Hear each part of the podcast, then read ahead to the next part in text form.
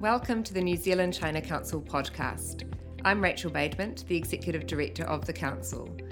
For this podcast, I was delighted to speak to Sir Richard Taylor, co founder of the world renowned Weta Workshop. Sir Richard's credits to date include five Oscars, four BAFTAs, and a raft of other international entertainment awards. Sir Richard has a long history of working with China, which extends from model making to TV co productions to designing major location based experiences. I started our conversation by recalling the first time I met Sir Richard. I'm not sure that you remember this, but it was in 2004 at a New Zealand Embassy event I was organising to launch Lord of the Rings Return of the King. Uh, and you had come up for that. Uh, and I was organising the event, and you entrusted me with your Oscar. and I accidentally misplaced it whilst racing around to uh, attend to various jobs. And the look on your face when you asked for your Oscar back, and it was clear that I had temporarily uh, set it down somewhere, has been ingrained in my memory ever since. And the, the, feeling of horror when I raced around that venue, thinking, "Where did I put the Oscar?" yeah, like we we you know, they're, they're obviously very important to us, but we do, we have utilised the Oscars as, as in as practical way as we possibly can. And uh, I've taken all five Oscars up to China on two separate occasions now. I remember on that visit, uh, I had the good fortune of visiting a number of schools and I took the Oscars with me to each of those schools, and uh, I'd hand them out into the audience. Uh, and the oh, the ruckus it created was unbelievable, and uh, you know the the school teachers were very anxious about these Oscars, but they'd always end up being handed all the way back through the crowd of kiddies and back onto the front of the stage. So. Um, you maybe my expression was one of pensive concern, but not deep concern. So uh, I, I, think it's more ingrained in my memory, and I'm glad that you still uh, were able to to uh, get back the one that I I set down. So so that's a relief. But Sir Richard, um, I think your story is quite well known, but I think your China journey is lesser known. Uh, so today for the China Council podcast. I think it would be really fascinating for people to find out how your journey uh, in China started. Um, terrific. Uh, yes, I, I, don't think I've ever really talked about uh, my relationship with China other than up in China, where I've done it quite a bit because uh, uh we're somewhat of a novelty at times uh, up in China uh, around what we do. And that's been really lovely, having that level of press interest and, and excitement. And the, the evolution of our uh, interaction with China has been a very interesting one. Uh, it's it's a bit bitsy, but I'll try and put the pieces together as uh, succinctly as possible for you.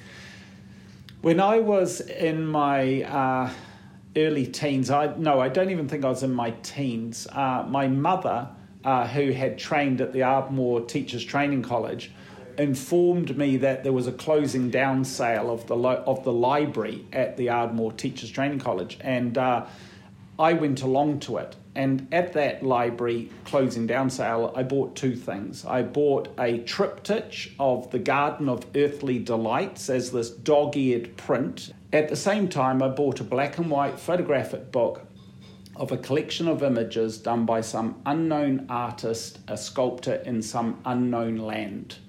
And that book fascinated me. And I started to copy the sculptures out of that book. I did it by digging clay out of a creek on the back of the farm. I used that book to self train when I started our little business. Uh, I used to print out pictures out of that book for inspiration. I taught our staff out of that book, and so on. That book was a Chinese artist, and I'll get back to him shortly.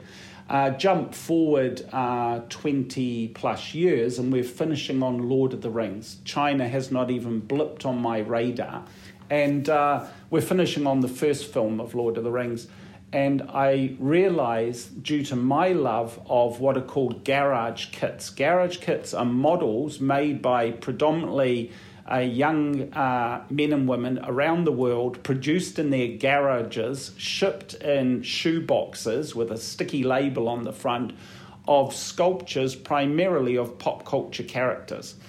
And I have been an avid collector and builder of these for years. If your listeners have watched the movie 40 Year Old Virgin, it's the thing that that guy builds. I'll leave you to sum up your own conclusion on that, but uh, but I uh, I loved making these things, and so off the strength of that, off the strength of our love of um, desire to stay connected as much as possible to Lord of the Rings we decided to start a collectibles company. And in fact, the room that I'm sitting in with Rachel is our boardroom, but around us is 200 of the original masters of those collectibles.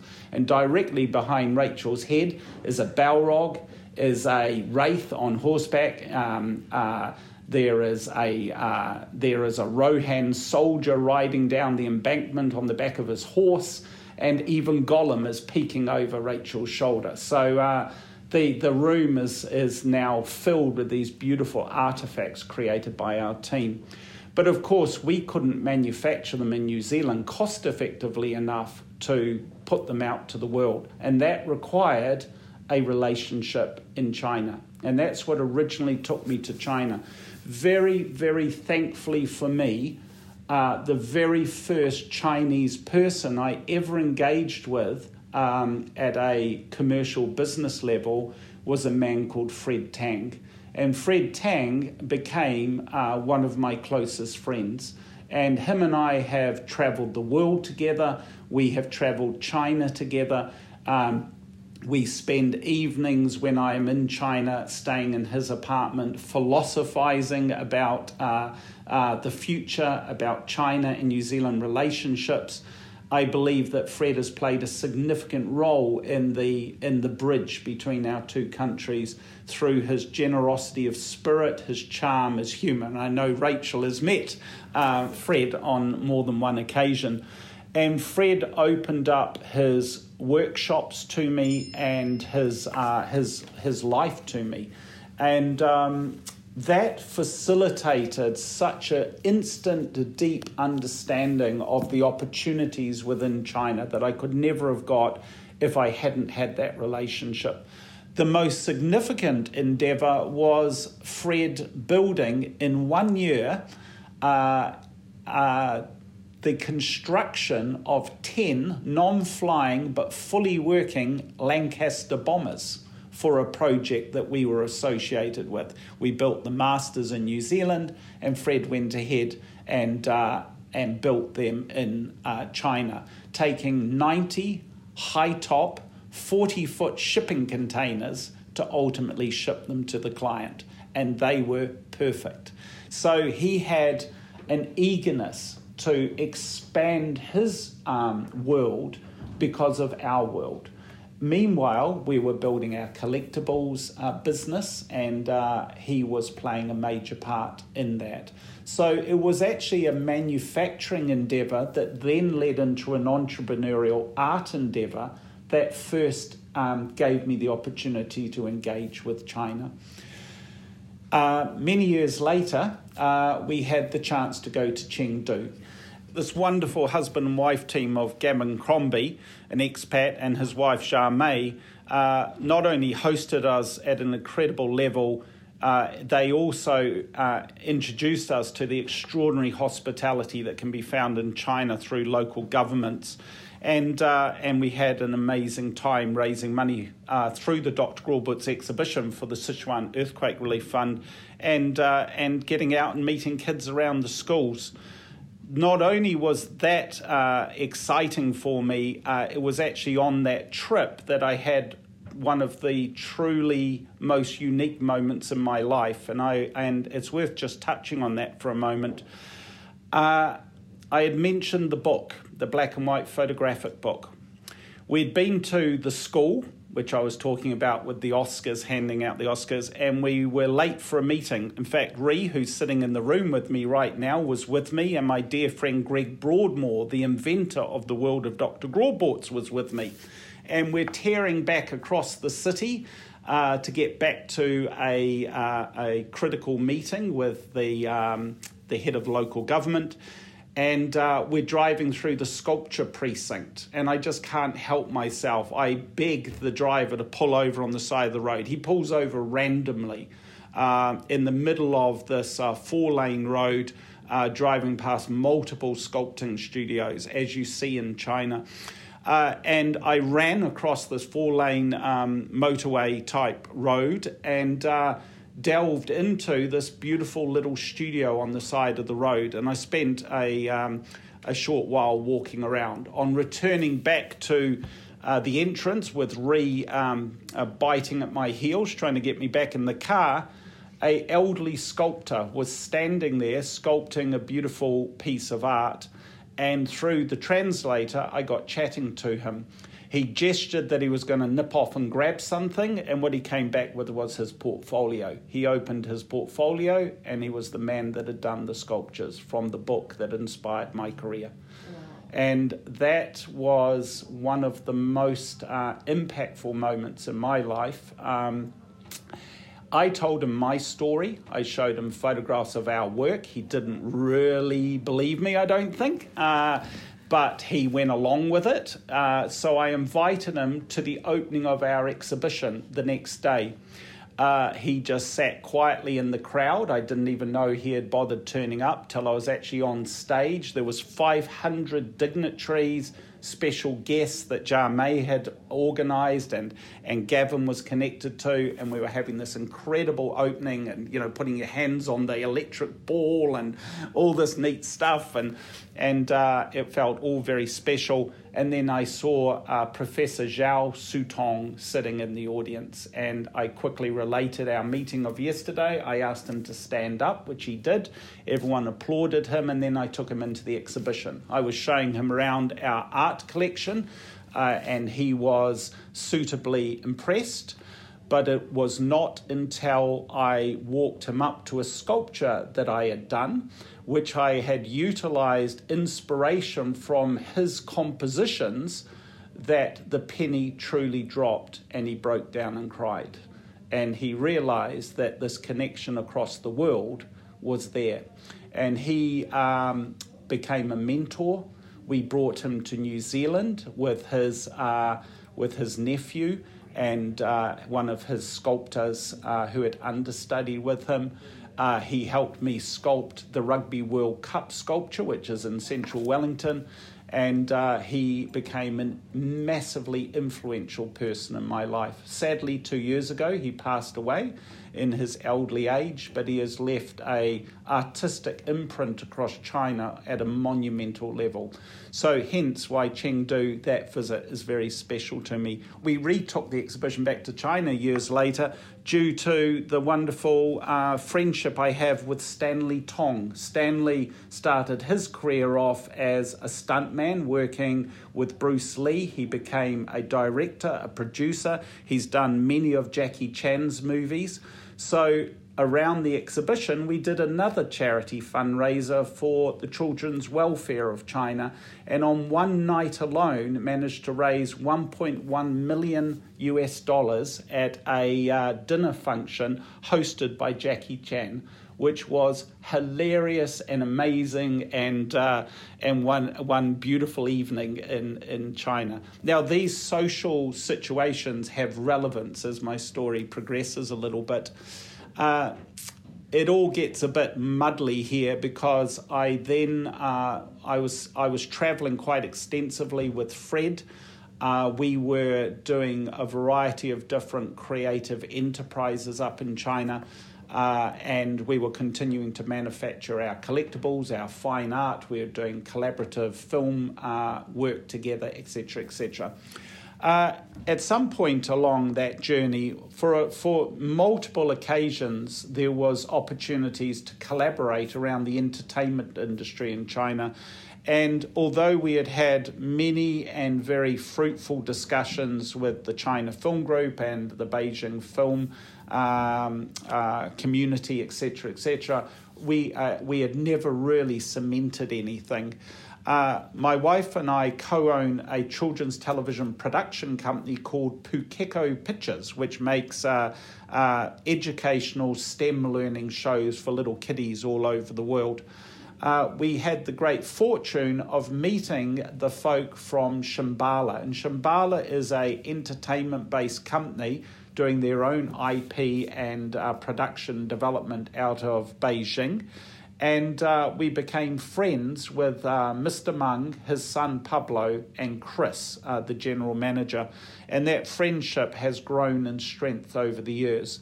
Now, in fact, we have the first ever uh, preschool co production between China and anywhere else in the world, uh, supported by SARFT and uh, now playing across China. And that was in the form of cadets. We've now done Book Hungry Bears with them as well, and we've got other wonderful things in the planning. Uh, that relationship has grown significantly, uh, seeing us uh, start to develop location based experiences for them for China. So, another adjunct to the story. And I guess, you know, when I reflect on the last 21 years, there's been a number of sort of catalytic moments that have caused my journey uh, into China and how we have built our relationships with China to be cemented. I guess reflecting on the story I've just shared, there's probably one moment above all others, and that was the moment that New Zealand and China were about to sign the free trade agreement, Helen Clark, our Prime Minister Helen Clark, was in power. And I'd already been working up in China for about 10 years. And I, I just realized that this was probably going to be one of the most important moments politically that I could witness in my lifetime. So I chose to travel up there and be part of it as you were invited to be if you were a New Zealand business person. And once again, my assistant Ree came with me. I think Ree had only just started with me, maybe only a few months earlier, and I was whisking her off to China for this incredible event. And um, that trade agreement uh, moment was critical because on the aeroplane home, I I reflected on it and I thought to myself. Um, that was an amazing moment uh, politically and at a business level. But it's sort of beholden on people such as myself to uh, to play our part in finding that same strength in the cultural bridge between the two countries, especially artistically. And uh, from that moment forward, that's what I've tried to, to some level, tirelessly do. I've tried to build a cultural connection between us and China. We lecture in China. We uh, hire young artists from China. We have uh, incredibly talented artists on the workshop floor here in New Zealand that we have brought over. We've nurtured. We've um, we've uh, introduced one of the most uh, significant now owns a house here in Miramar. Is married. Uh, uh, has become our most primary art director and contact between China and our workshop in the form of Sam Gao.